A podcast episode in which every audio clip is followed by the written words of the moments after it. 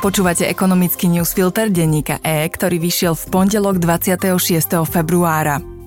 Robert Fico odbil druhé výročie ruského útoku na Ukrajinu videom, v ktorom okrem iného hovoril o v úvodzovkách falošnom démonizovaní Vladimíra Putina, či o tom, že jediným plánom Európskej únie je podporovať vzájomné zabíjanie Slovanov. Navyše na dnes zvolal Bezpečnostnú radu štátu aj stretnutie koaličných partnerov, kde sa má hovoriť o samite lídrov Európskej únie venovanom Ukrajine, ktorý sa má začať v ten istý deň. Podľa premiéra sa tam má diskutovať o totálnej eskalácii napätia a bezhraničnej finančnej a vojenskej pomoci Ukrajine. Z tém, o ktorých sa má hovoriť, ide v úvodzovkách mraz po chrbte, vyhlásil. Svoje konšpirácie bližšie nevysvetlil. Fico sa nám okrem iného snaží nahovoriť, že nemá zmysel, aby sa Ukrajina ďalej bránila. Rusko pritom už zďaleka nie je taká veľmoc, ako by z Ficových slov vyplývalo. Sankcie západu ho síce zatiaľ nepoložili na kolená, ekonomika si však zarába na dlhodobé problémy a finančné rezervy, ktoré vláda má, sa stenčujú. Prvý ekonomický newsfilter týždňa má 1200 slov. Pripravil ho Radoslav Tomek. Ja som Lucia Haverlík.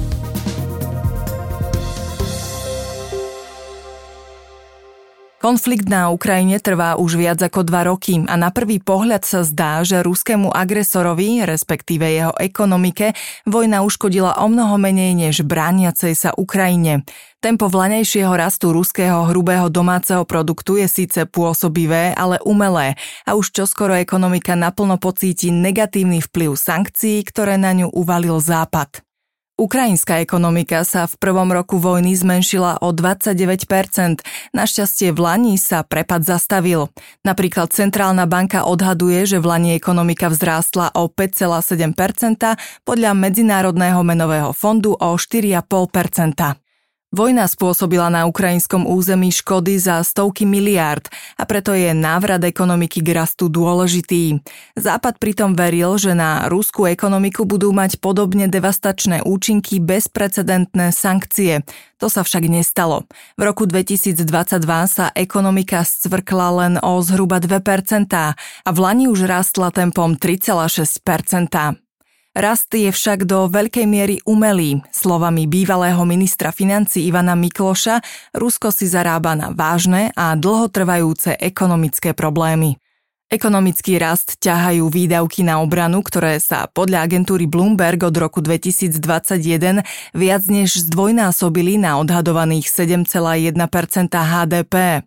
Spotrebe domácnosti pomáhajú masívne sociálne transfery, vrátane platieb za vojakov zabitých v boji. V ruských fabrikách nemá kto pracovať, nezamestnanosť je na minime, platy rýchlo rastú a s nimi aj inflácia. Centrálna banka v reakcii na rast cien výrazne zvýšila úrokové sadzby, čo priškrtí ekonomiku. Vladimírovi Putinovi navyše nevyšla stávka na trvalé zdraženie ropy a plynu a keďže pôvodných západných odberateľov v dôsledku embarga stratil, dochádzajú mu peniaze. Pred vojnou vláda ešte hospodárila s prebytkom. Dnes si pri krytí rastúceho deficitu vypomáha zdrojmi z Národného investičného fondu, ktorý sa od začiatku vojny stenčil skoro o polovicu. Bohatý západ dokáže Rusko premôcť finančne a preto by mal robiť všetko preto, aby jeho ekonomiku ešte viac oslabil. Stále existuje priestor na pritvrdenie sankcií, nehľadiac na dôslednejšie vynúcovanie tých súčasných. Západný spotrebný tovar aj komponenty pre priemysel si stále nájdu do Ruska cestu cez tretie krajiny a Kremeľ stále zarába nemalé peniaze exportom fosílnych palív. Očakávania, že sankcie rýchlo položia Rusko na kolená, boli naivné, ale to neznamená, že nefungujú. Ale ešte dôležitejšia a užitočnejšia je vojenská pomoc. Keď sa počas pandémie zatvorili obchody a vyľudnili kancelárie pre sektor komerčných nehnuteľností, sa začali zlé časy. S neskorším rastom úrokových sadzieb pribúdali správy o problémoch developerov a bank, ktoré sektor financovali. Slovensku sa dlho vyhýbali, ale len dovtedy, kým realitný fond spoločnosti HB Reavis neprecenil svoj majetok, čo vyústilo vo vyše 30-percentnú stratu. Fond CRF bude mať nového správcu, ktorý upokojuje investorov, že do troch rokov stratu z minulého roka dobehne. Správcovskú spoločnosť HB Reavis Investment Management prevezme IAD Investments, čo je najstarší správca na trhu. Očakáva, že potrebné povolenia získa v máji. Realitné fondy sú obľúbeným nástrojom, ako sa v úvodzovkách zviezť na vlne rastúcich cien nehnuteľností. Na Slovensku je v nich majetok za zhruba 2,5 miliardy eur a v Lani prinášali výnosy od zhruba 3 do 6 ani po odznení pandémie sa obsadenosť kancelárií nevrátila na predošlé úrovne.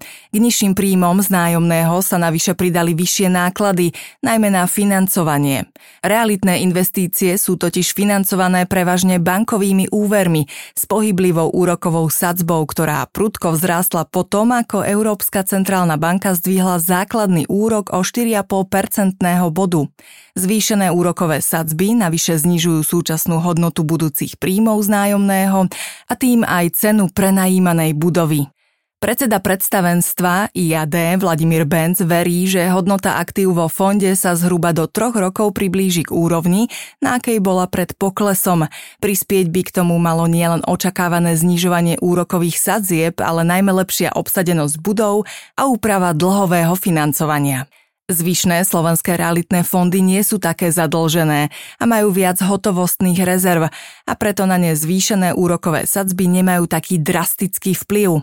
CE Rafe investoval prevažne do kancelárskych budov v okolí bratislavskej štvrte Nivy. Iné fondy majú viac diverzifikované portfólio. Hoci Národná banka Slovenska na potenciálne problémy sektora komerčných nehnuteľností upozorňuje, v realitných fondoch systémové riziko pre slovenský finančný trh nevidí. Ambiciozne klimatické ciele Európskej únie sa nedajú splniť bez masívneho rozvoja slnečnej energie, ktorý podporuje dovoz čoraz lacnejších solárnych panelov z Číny. Tento stav, z ktorého profitujú najmä spotrebitelia, má však dva háčiky. Európa riskuje, že závislosť od lacných ruských energií vymení za závislosť od panelov z Číny, ďalšieho nevyspytateľného nedemokratického režimu. Navyše, pri výrobe panelov sa využíva aj otrocká práca ujgurskej moslimskej menšiny. Európska únia má preto cieľ, aby do roku 2030 bolo 40% solárnych panelov vyrobených doma. Problém však je, že nikto ich tak lacno ako Číňania vyrobiť nedokáže. Podľa Medzinárodnej energetickej agentúry by solárny panel od začiatku do konca vyrobený v Európe bol o 140% drahší ako ten čínsky. Európskym výrobcom sa už teraz hromadia nepredajné zásoby a od únie žiadajú ich odkúpenie za 200 miliónov eur. Európska únia stojí pred zásadným rozhodnutím. Ak obmedzi dovoz solárnych panelov z Číny, hrozí, že nesplní svoje klimatické ciele. Ak neurobí nič, tak tým legitimizuje porušovanie ľudských práv a naďalej bude totálne závislá od jednej krajiny. Európsky parlament a členské štáty už rokujú o legislatíve, ktorá by mala zakázať dovoz tovarov vyrábaných s využitím nútenej práce. Čína na podobné opatrenie, ktoré už platí v USA, reagovala tým, že na tamojší trh posiela len panely, ktoré vraj nevyrobili otroci. Mimo vládky však hovoria, že ide len o kamufláž. V každom prípade po eurovoľbách bude Brusel musieť rozriešiť dilemu, v ktorej začína byť jasné, že budúcnosť nemôže byť zelená, spravodlivá, bezpečná aj európska naraz, hovoria Radovan Geist a Barbara Zmušková z portálu Euraktiv.sk. A na záver v krátkosti o možnosti, že štát kúpi US Steel, rastie trhovej hodnoty firmy Nvidia a odblokovaní európskych fondov pre Poľsko. Minister životného prostredia Tomáš Taraba si vie predstaviť, že by štát kúpil košické oceliarne. V diskusii s Richardom Sulíkom v televízii Markíza však povedal, že štát by mal fabriku vlastniť len dočasne, kým pre ňu nájde nového majiteľa. Kúpu US Steelu ohlásil Nippon Steel z Japonska, ešte sa však nevyjadril k budúcnosti košickej fabriky a jej dekarbonizačnému plánu, na ktorý už vláda odklepla príspevok 600 miliónov eur. Trhová hodnota výrobcu čipov Nvidia v piatok nakrátko presiahla 2 bilióny dolárov. Firma, ktorá vyrába pokročilé čipy pre systémy umelej inteligencie, vo štvrtom kvartáli medziročne zvýšila zisk o vyše 700%. Dosiahnuť dvojbiliónovú hodnotu sa podarilo už len Apple, Microsoftu, Alphabetu a ropnému gigantu Aramco zo Saudskej Arábie. Európska únia tento týždeň odblokuje 137 miliard eur z fondov pre Poľsko. Oznámila v piatok šéfka Eurokomisie Ursula von der Leyenová. Z toho zhruba 60 miliard je alokácia z plánu obnovy, zvyšok kohézne fondy. Rozmrazovanie zdrojov je ocenením pokroku pri obnove právneho štátu po nástupe kabinetu Donalda Tuska. Ekonomický newsfilter dnes pre vás pripravil Radoslav Tomek. Do počutia zajtra.